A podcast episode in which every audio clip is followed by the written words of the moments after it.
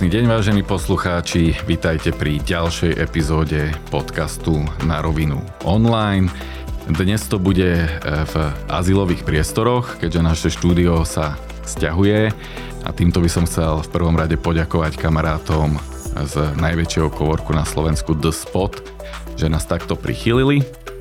No a mojim dnešným hostom bude veľmi zaujímavý človek. E, je to umelec a aj podnikateľ.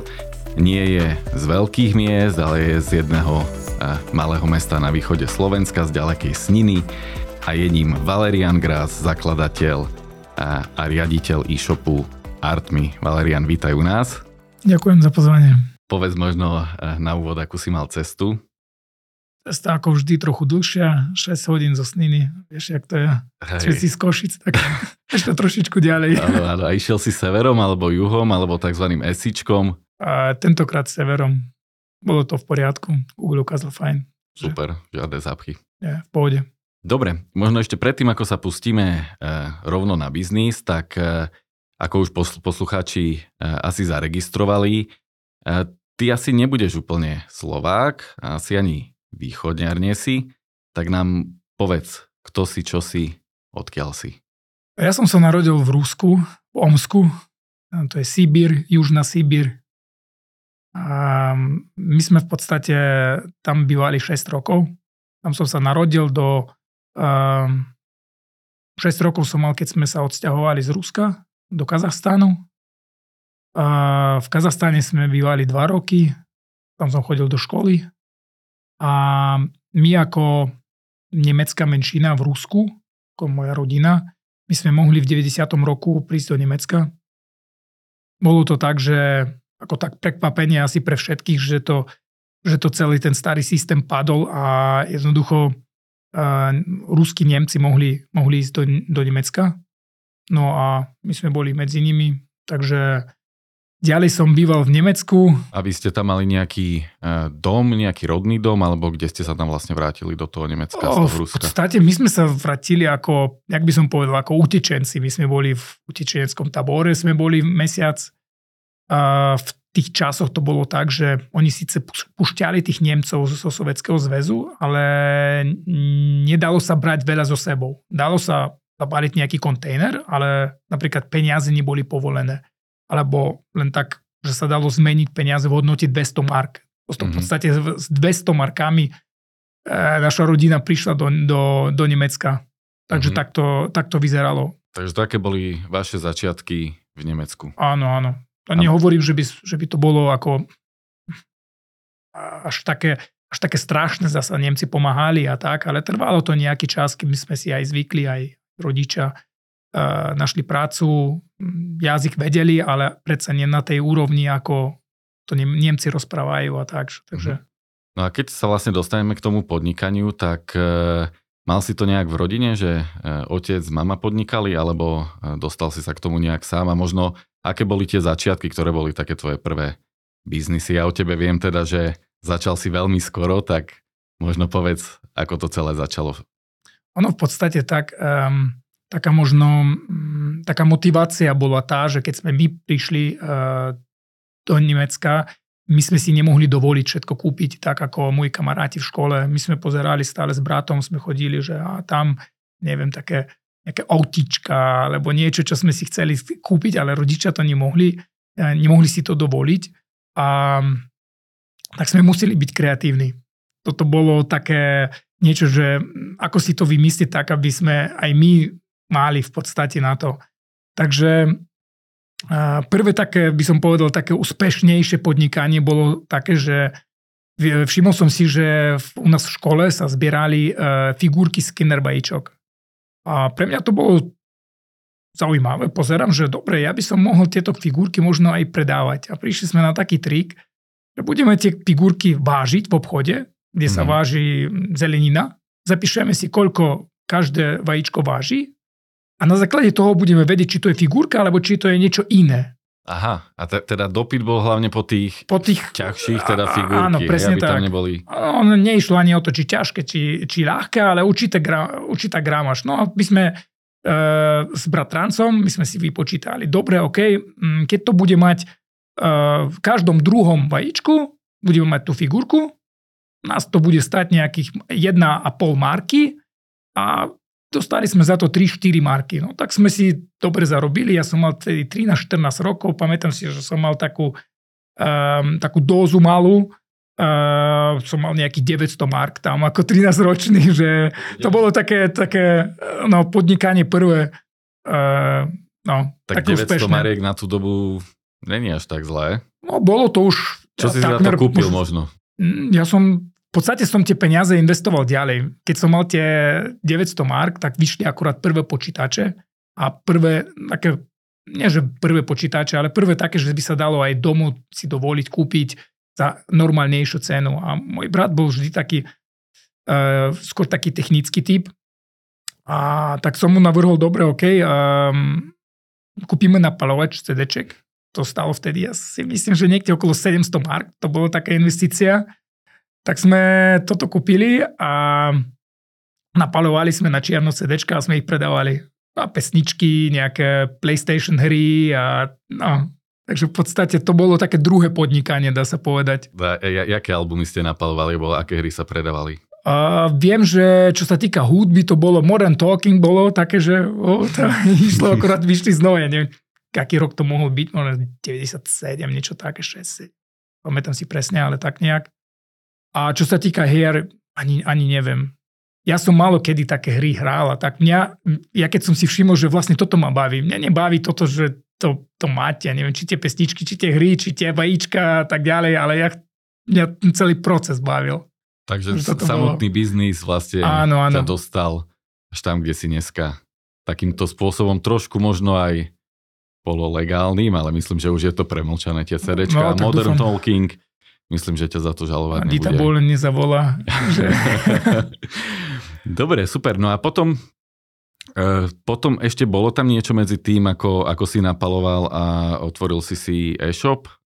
My sme skúšali rôzne veci, ako predávali sme niekedy medzi tým textil, ktorý sme kupovali v Čechách, potom online na eBay, e, predávali sme všelijaké veci, čo sme mohli len kúpiť, predať. E, bolo to také, že skúšali sme aj bar, aj diskotéku mm-hmm. nejaký čas. Ako DJ som robil mm. rôzne veci, Takže fakt, akože veľa, veľa rôznych, nie všetko malo ani svoje, ako, svoju registráciu a tak ďalej. Takže nebolo to, ja som nemal, nemal som od koho to zobrať.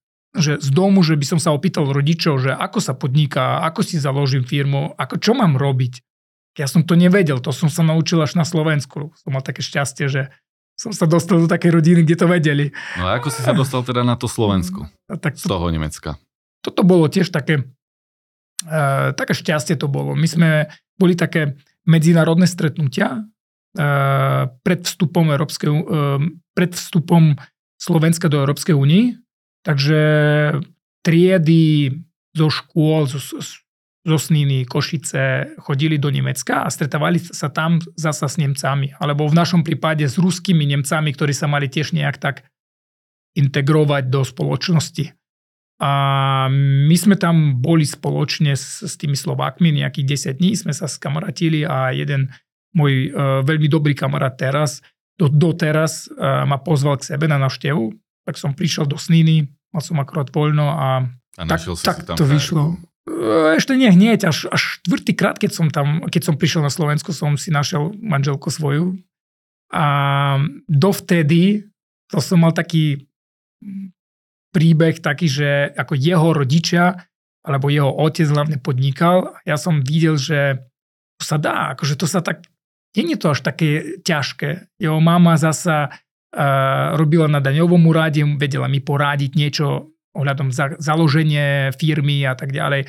So som dva roky neskôr, už som, mal som založenú firmu na Slovensku a už som videl, že to funguje, že není to také ťažké, není to také ani negatívne, ako moji rodičia to videli, lebo...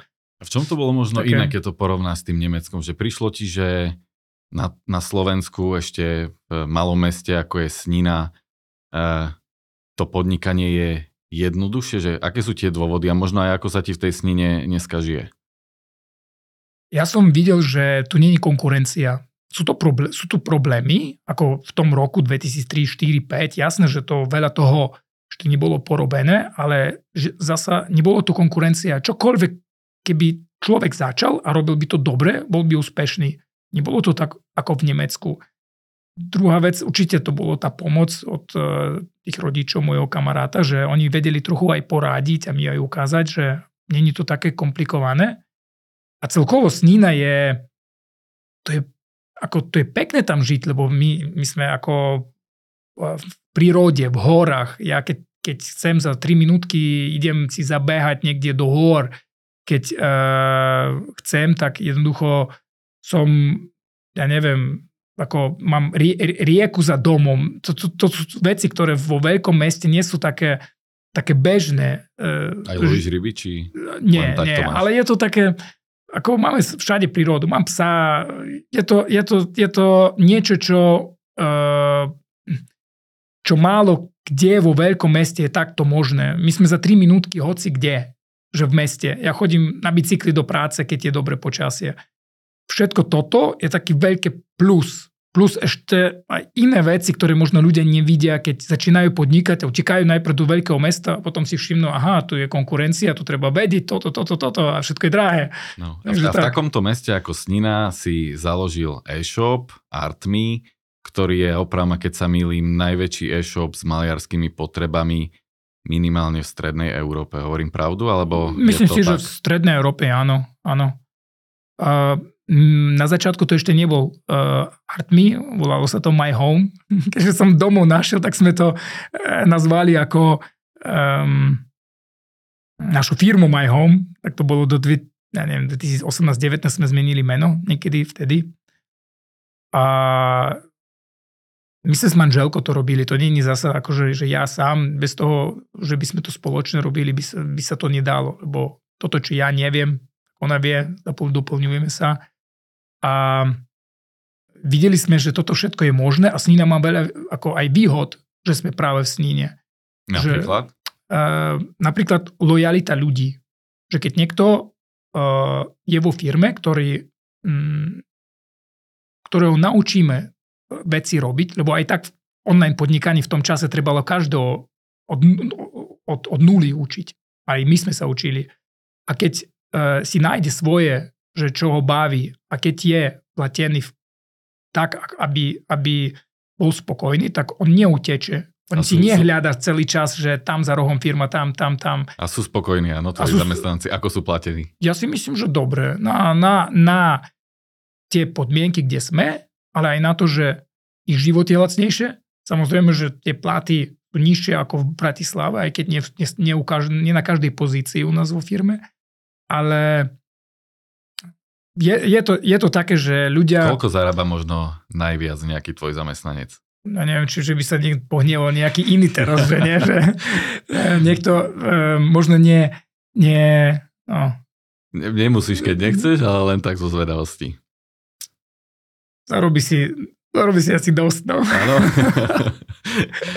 Ťažko tak povedať, nechcem nikoho nahnevať a tak, že zase motivácia nikdy nie je zlé, ale no.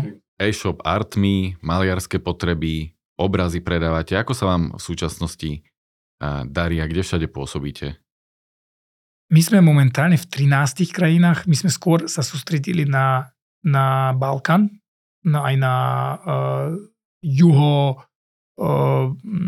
východ Európy. Mm, keď sme expandovali, sme videli, že tam je zasa malá konkurencia, není tá, ten vstup taký drahý, lebo sme ešte neboli tá firma, ktorá, ktorá by si to mohla aj dovoliť takto vstúpiť na trh. No a momentálne už um, ideme ďalej na západ, Taliansko sme už pár rokov začali, funguje to dobre a ideme ďalej teraz Nemecko, Rakúsko, Polsko, uvidíme, to sú také výzvy pre nás. Hej, Takže ty, tak. Si, ty si mi aj spomínal pred e, nahrávaním, že veľmi sa vám darilo počas covidu, čo asi každému e-shopu. A v čom je to špecifické, že ľudia nakupujú práve maliarské potreby, keby si to možno trošku opísal počas takých e, udalostí, ako je COVID? Mm, som povedal, že mm, ja som sám bol s deťmi doma dva mesiace lebo manželka robila e, na sklade skôr, ako ona riadi sklad výrobu a ja som mohol z domu robiť. Tak som videl, že aké to je ťažké niečo v tom čase, keď všetko je ako zatvorené, sedíme večer, nevieme, čo máme robiť, ako zabávať deti ako im niečo priniesť aj užitočné, že by to nebolo len o tom, že im dám tablet do rúk alebo telefon a tu robte si. A je to niečo, čo si myslím, že aj takým trendom teraz, že ľudia chcú niečo tvoriť sami, rukami. Oni nechcú len to isté mať, že keď ja si, ja neviem, malujem nejaké, nejaké uh, tenisky, tak ja mám, len ja ich mám, také tenisky. A že je to také, že väčší individualizmus, ale aj to, že chceme tej ďalšej generácii ukazovať nielen ten digitálny svet, ale aj nejaké zručnosti, nejaké, aj tú, tú kreativitu, ktorá bude oveľa dôležitejšie v ďalších rokoch si myslím, keď AI je tu, tak um, je to také, že... Tak hovorí sa, že AI uh, komplete nahradí aj umelcov. Ja už som videl nejaké dokonca filmy urobené čisto umelou inteligenciou, ale stále si myslím, že ten rukopis a tú autenticitu to nahradiť určite nevie, takže... Tak e, takú prírodzenú kreativitu treba aj tak na to, že aj keby niekto zadal len nejaký prompt, že čo má tá e, umelá inteligencia robiť, tak tá kreativita musí byť a musí sa to nejak rozvíjať aj ako u tých detí. A si myslím, že preto je to také dôležité a preto to, také aj nám to pomáha ako e-shopu, keď ľudia vidia, že, že je to potrebné, treba tvoriť, treba niečo robiť a nielen možno pozerať do, toho, do tej obrazovky. Prečo si sa ty nevydal na umeleckú dráhu? Ty si aj maliar, alebo teda všestranný umelec. Áno. Ako... Viac ťa ťahalo? Ja som mal dve výstavy uh, s mojimi obrázmi, raz to bolo v Umenom, raz v Bratislave, ale tento svet ma nebavil, toto nebolo moje jednoducho, lebo neviem, či si bol na takých nejakých výstavách. No, Niekedy... bol, že aj dokonca rád chodím, že víno, svetrík, No práve toto, nebol to asi môj svet tak veľmi, že nejak to bolo veľmi napriek tomu, že tam bolo víno, bolo to dosť také suché. Mm-hmm. To víno, či ten nejako to celé, tá celá atmosféra bola taká, že na jednej strane je niečo umelecké, na jednej strane je niečo, čo mám ja zo seba dať vonku, že moje, moje, moju tvorbu, niečo možno energetické a tak ďalej. A na druhej strane potom sa to prezentuje um, nie veľmi zabávnym spôsobom, dá sa povedať, že je to také e, aj uzavreté, to publikum je veľmi mm, také strohé a tak, že možno práve ja som to tak trafil, ale som si povedal, že to není moje, to není môj svet, ja, ja budem radšej ako niečo kreatívne tvoriť aj v marketingu, aj v, čo sa týka obrázov. Toto, toto je mi bližšie. A ešte maluješ, alebo? Malujem, malujem, tak ale skôr ako hobby. Ja, ja a dá malujem. sa tvoj obraz kúpiť, či už to nepredávaš? Nie, nie, už nie, už nie. Pár som, ako predával som veľa obrázov, ale už tie časy prešli, takže, takže tak. Inak zaujímavosťou je, že vlastne ty si spolumajiteľ, že e, druhou majiteľkou alebo spolumajiteľkou je tvoja manželka. Ako to u vás doma prebieha po pracovnej dobe? A teraz myslím, pýtam sa konkrétne na to, či ešte prácu rozoberáte. Rozoberáme. Ako je to, možno niekto iný by povedal, že tak, taký život nechce, áno, ale jednoducho sú to veci, keď obi, ako, ako nám záleží jednoducho na tom, aby, to, aby veci boli dobré a my to máme tak rozdelené, že ja mám marketing financie a ona má sklad výrobu. To znamená, že my keď prichádzame domov, a tak doma my sa máte, baví... Doma to máte ako, kto má financie doma? V podstate, ja by som povedal, doma asi skôr ja to riešim na ďalej, tak tie finančné veci. Keď my to nemáme, ale zase nemáme to tak, že, že, že ja neviem, keď manželka ide na nákup, že musím jej kreditku dať alebo nejak tak, ona si to ako sama vybaví, takže je samostatná, takže, no, takže tak. Ale doma je to zase tak, že ja varím. Ona nevári, ona nenavidí varenie. Že to, je také možno neveľmi tradičné, keď to v sníne u nás v malom meste poviem, tak väčšinou kamarátov poviem. Asi to, si jediný. Že kde si našiel ešte v sníne tú ženu, ktorá nechce váriť a tam, tak sa to podarilo. Ale ja, ja rád varím. Je to také aj nahrada to, pre to malovanie. Myslím si, že kto varí aj maluje dobre. To treba len vyskúšať. My sme tam e, ako manažeri e, spolu dl, dlhé roky. Že niektorí tam u nás 15-16 rokov. Niekto začal, keď mal 18 rokov, ešte ten, e, počas školy brigadoval a balil obrazy. Mm-hmm. Takže už to je také, že poznáme sa nejak lepšie. Ktoré trhy v súčasnosti sú pre vás najsilnejšie a možno špecifika jednotlivých trhov, ktoré by si vypichol? Mm, ono to je tak, že Samozrejme, ten slovenský trh je pre nás najdôležitejšie, my sme tu najdlhšie, ľudia nás tu poznajú, je to nejaký ten brand najsilnejší, ale potom je Česko, Maďarsko, veľmi silno aj um, Chorvátsko, Rumunsko. Uh, špecifické napríklad rumúnsky trh, čo asi aj viacerí už vedia, keď to vyskúšali, že keď v Rumunsku balík nepríde na čas, alebo dosť rýchlo, tak oni jednoducho ten balík neprevezmu. Buď nemajú peniaze, alebo možno jednoducho si to rozmysleli. Čiže funguje tam viac tá dobierka, hej, že zaplatí až pri preberaní. Áno, áno, takže um, ten pomer vrátek jednoducho veľa vyšší je ako v iných krajinách. Aj ten výber produktov je taký trošičku možno čudnejší, keď pri obrázoch je to viac také také odvážnejšie, trochu viac farebné a tak. No toto by ma zaujímalo, Takže... že povedz, že možno akí sú Slováci, alebo aký, aké, aké typy obrazov si kupujú Slováci, aké Rumúni, alebo aké Nemci? Slováci uh, skôr tak na anielov. Niečo, anielov. He, áno, ale aj na také premiové. Keď máme niečo aj trošičku so zlatým, niečo luxusnejšie, niečo drahšie, nemajú s tým problém. U Čechov napríklad tiež anieli, ale tie zase pozerajú dosť na cenu, takže oni idú po cene jednoducho. A čo znamená anieli? Že nejaký obraz, kde sú namalovaní anieli? Krydla anielské, niečo nejaká žena ako aniel a tak ďalej. Takže toto je niečo, čo momentálne, aspoň posledné roky to stále ide. Je to, je to takým moderným spôsobom, nie, nič, nič také tradic, eh, tradičné, ale, ale toto, toto určite ide. No a nejaké iné krajiny? Uf, kvety idú všade, kvety, ale keď ide o veľmi, veľmi, veľmi také, že pestrofarebné veci, e, samozrejme, že Rumunsko, a čo ešte máme také... Kto má rád krajinky? Krajinky, a Maďari, Česi to berú. Tak. A nejaké abstraktné umenie? Česi, Slovinci. Čo sa týka nejakých možno tržieb, um, ako ste na tom za posledné roky? Takto, ja, ja chcem stále viac. Je to, je, je to asi u každého podnikateľa, že očakáva viac a tak. Ja som rád, že už teraz od oktobra už, už to vyzerá tak, že my sme náspäť na, na tom, ako sme boli, že, že už na číslach minulého roka, ale ten prvý pol rok bol, bol ťažký, hlavne to leto bolo cítiť na ľuďoch, že, že hm, tá inflácia robí svoje, že, že nenakupujú tak ako, ako predtým ale zase my sme mali veľmi silné covidové roky a to je, to je niečo, čo keď, keď sme zdvojnásobili obrad pred, pred covida a teraz môžeme na tej úrovni ostať, tak jednoducho sme preskočili pár rokov, keby bol to, to rast nejakých 15-20%, čo sme mali predtým ročný. Takže bezpečne ste pohodlne, povedzme, v zisku a viete sa rozvíjať ďalej. Áno, áno. A kde je tam nejaký ten tvoj, viem, že si spomína, že nemáš strop, ale možno čo je taká tá tvoja vízia, kde všade by si chcel pôsobiť? Hlavne by som chcel, že by sme po celej Európe ako mali e-shopy, že by sme v každej jednej, jednej krajine vedeli predávať.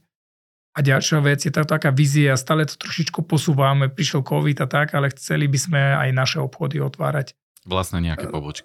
Vlastné pobočky, kde by ľudia mohli aj, aj tvoriť niečo, aj si vyzdvihnúť balík, aj si niečo kúpiť. A také, že tvorivé obchody, že by to nebol len obchod, ale aj niečo spojené. A to už sa e, realizuje, tak, že už niekde to otvárate? Plány alebo... sú, aj sme nejak trochu začali, ale ešte, ešte no, potrvá to nejaký čas. Takže tak. Možno keď sa dostaneme trošku ku tebe a, a k tvojemu nejakému vplyvu na, na povedzme na samotnú firmu alebo zamestnancov. Čo by si povedal, že ako ťa vnímajú? Ja možno spomeniem, že e, čo skoro budeš aj v relácii utajený šéf. E, na konci novembra teda sa to bude vysielať. E, tak možno keby si nám k tomu niečo povedal, že aké to bolo a ako ťa, ako ťa vnímajú, aj keď nie si utajený Valerian Gras, tvoji zamestnanci snažíme sa, že by ľudia samozrejme boli otvorení a že by to na rovinu povedali, ale nevždy to je možné, lebo je to predsa šéf a tak, ale u tajný šéf to bolo zaujímavé, lebo som to mohol vidieť aj zo zakulisia, aj tak trochu, že mohli, možno boli aj otvorenejší. Tak si myslím, že to ma dlhšie pozná, vie, že ja som trochu aj chaotický človek. Možno nie som ten, ktorý je najviac taký detalista, ale zasa vidím tie veci uh, ako celok. Uh, mám, mám prehľad čo, kde, ale um, treba po mne niekedy aj upratať bordel. Ja da čo pokazím, pritom jak niečo vyskúšam alebo do niečoho ideme a je to a ostáva niekedy potom nie len to, že to pozitívne, ale niekedy je tam niekedy aj veľký omyl, je tam niekedy aj nejaká chyba Povedz nejakú Takže... chybu, ktorú si urobil a nejaký tvoj zamestnanec ti dal, že veľmi zlý feedback k tomu, že ti to povedal úplne na rovinu. Uh, toto musím porozmýšľať, že kto by mi tak... Že keď odišiel, keď ti to povedal, tak si si povedal, že tak toto bolo silné. My sme málo kedy rozka- sa rozchádzali, tak bo ani si nepamätám, kedy sa tak v zlom, že by sme, ale my sa snažíme tie, tie chyby keď je niečo zlé, tak povedať na rovinu. Nepamätám si teraz, že nejaký konkrétny prípad, že by to bol, ale uh, možno, možno hm, keď sme v roku 2008 vtedy skrachovali a v podstate prišla kríza a my sme nevedeli, jak ďalej, uh, ako jednoducho my sme prepustili všetkých. A vtedy my sme vedeli, že, že tam to bolo napríklad veľká chyba. Ja som si doteraz poviem, že ja som bol človek, že ja som chcel viac a som tlačil na tých ľudí, ja som kričal, ja som bol, a to prečo to nefunguje a tak ďalej a tak ďalej. A nikto nebol ochotný potom zostať vo firme. Oni mi to nepovedali, ale oni jednoducho odišli. Keď som ich poprosil, že zostaňte, ja vám nemôžem to toľko platiť. A čo si na to ale povedali? No, my tiež nemôžeme, dovidenia. Akože, takže nikto nedostal. Ako, nie, že nikto, asi, konci, asi dvaja, traja, takže trošičku počkali, potom to bolo 2007-2008, tak nejak. A my sme dvaja zostali s manželkou s 500 eurami Tedy. A to... Všetci odišli a 500 eur vám ostalo vo vačku. Hej, my sme všetko vyplatili a sme mali 500 eur, to bolo to. A čo ďalej? Tak my sme potom rozmýšľali, ako, ako to rozbehneme a našli sme jednu možnosť, tak pre, budeme predávať na rámkové hodinky, ktoré ešte nemáme. A to ešte keď sa vrátim, aby sme tomu správne rozumeli, takže toto bolo, to bol prvý krach Artmy. Áno, áno. A ešte sa to volalo My Home. E, vtedy ešte bolo My Home. Takže vy ste už to založili, v tej kríze 2008 ste skrachovali, áno, áno. všetci ľudia ti odišli. My sme predávali jednoducho, dá sa možno aj tak ako ty pre týchto, ktorí e, stále vy, sa vyhovárajú, že keď nemáš peniaze, nemôžeš podnikať, nemôžeš niečo vybudovať. Áno, môžeš. E, no. Takže my sme s tými, z tých 500 eur sme vlastne vybudovali toto, čo je teraz. Aj na začiatku to nebolo viac, keď sme začínali, ale po tom krachu nám viac nezostalo ako toto. A ten, keď sa vrátime, vrátime k tomu, čo si hovoril, že či mi to niekedy zamestnanec povedal, že som urobil chybu, tak to je asi to najsilnejšie, čo ti môže zamestnanec povedať, že keď v ťažkých časoch ľudia odídu a ti nie, nepomôžu, alebo tak, keď my sme mali ťažšie časy, napríklad keď COVID začal, my sme nevedeli, čo bude, či bude dobre alebo nie. Ale väčšinou tých ľudí povedali, čokoľvek bude, my sme spolu, to zvládneme. Že keď to bude až ťažko pre firmu, tak to spoločne nejak zvládneme, aby to bolo dobre. Nikto nepovedal, že o, to ja budem pozerať, že či niečo iné si nenájdem, hej. Takže a... si sa už z toho poučil a keď prišiel COVID, tak tí zamestnanci ostali lojálni. Áno, si myslím, že toto, čo, čo dáva, môžem aj očakávať náspäť. Keď ja som bol taký, aký som bol, tak viac som nemal ani čakať, ani viac som si nezaslúžil. Takže povedz to možno, je také poučenie. Povedz možno, že čo, čo ty vnímaš ako takú silnú stránku, alebo že čo si, čo, čo, čo si vážia ľudia na tebe? Ja si myslím, že ja sa rozhodujem rýchlo, viem sa rýchlo rozhodnúť, keď oni potrebujú rozhodnutie, tak ja nepotrebujem na to, neviem, koľko analýz robiť. A ja si myslím, že keď hoci ktorý našich ľudí potrebuje pomoc, oni vedia a už to aj často bolo, že firma vždy pomôže, nielen firma, ale ja ako osoba, ale aj každý jeden. Takže toto je niečo, čo si myslím, že si vážia, lebo my sme v malom meste a tam to je ešte možno dačo dôležitejšie si pomáhať navzájom a Robí... vedia určite, že Hej, robíš aj niečo, e, ako vraci, teda rozumiem asi, že vracia späť komun- z komunite, robíš aj niečo pre sninu, alebo angažuje sa v nejakých e, Ro- organizáciách? My sme v podstate to, že my podporujeme rôzne organizácie, či tam sú nejaké tomboly s cenami a tak ďalej, ale robíme aj v meste e, tvorivé dielne, kde jednoducho e, s deťmi malujeme, e, robíme rôzne, rôzne aktivity pre deti, že by tie boli tak viac no, kreatívni. Chodím do školy učiť nemecký jazyk, párkrát som bol, že toto tiež niečo ako tak dobrovoľne, len tak, že by to možno dačo, dačo mu pomohlo tak. Takže Takže niečo také. Dobre, Vali, tak čas sa nám blíži uh, ku koncu a dostaňme sa teda uh, do poslednej časti.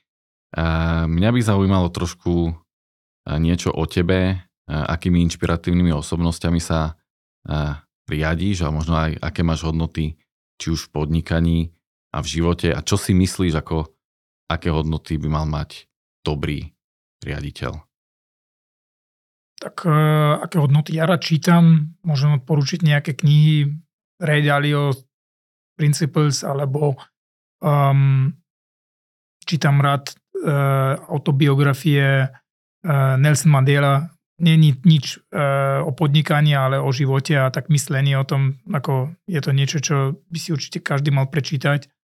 Ja si myslím, čo u mňa v podnikaní, ja nemám rád lenivých ľudí, ktorí fakt nechcú, nechcú, niečo, nech, nechcú, nechcú niečo robiť. Uh, nemám rád, keď ľudia sú negatívni, takže to je niečo také v podnikaní. Um, mám rád pozitívnych ľudí. A pozitívnych aj v tom, že nevidia prekážky. To je niečo také, čo by som povedal, čo, čo mne v, v podnikaní vždy tak ako je veľmi dôležité, keď, keď uh, pracujem s ľuďmi. Ako ty zdolávaš prekážky? Ja, ja nie som taký veľmi nachylný na stres. Myslím, že za tie roky nejak to, sa to veľmi zlepšilo. A, takže športujem a v podstate viac robím. Keď, ešte, keď ten stres je, nepomáha jednoducho tú prekážku nejak aj, ja neviem, práve na tom pracovať a motivuje ma to. Keď nejaký problém je, ja stále hovorím, že ten problém je na to, aby sme ho vyriešili a potom bude lepšie. Hovorím, keď sa máme teraz dobre a máme problémy, ako by sme sa mali, keby sme ich vyriešili? Ešte oveľa lepšie. Však to musíme vidieť pozitívne. Keby sme nemali žiadne problémy v tomto momente, tak ako sa máme, to znamená, že my sme už dosiahli všetko, na čo teraz? Kde je ten zmysel ďalej? Takže treba tak sa motivovať si myslím. Takže ty neuvažuješ o nejakom kľudnom dôchodku, že plánuješ pracovať alebo niečo rozvíjať? Ja ani vôbec neuvažujem nad dôchodkom. Ja neviem, ja tomu nerozumiem, keď niekto mi hovorí, že ja chcem ísť na dôchodok, lebo toto je môj cieľ.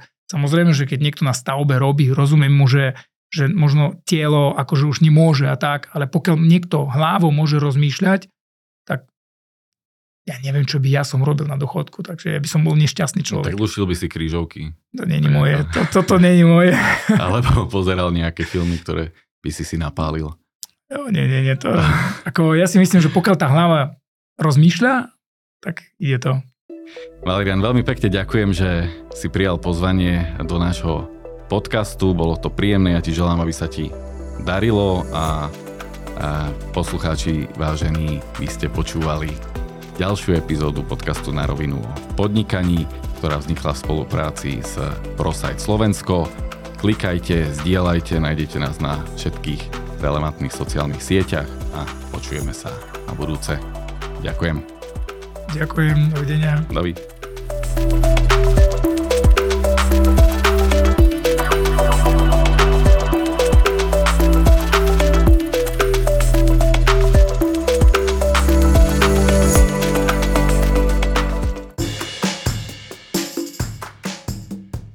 Počúvali ste na rovinu o podnikaní dvojtýždenný podcast spoločnosti ProSite Slovensko.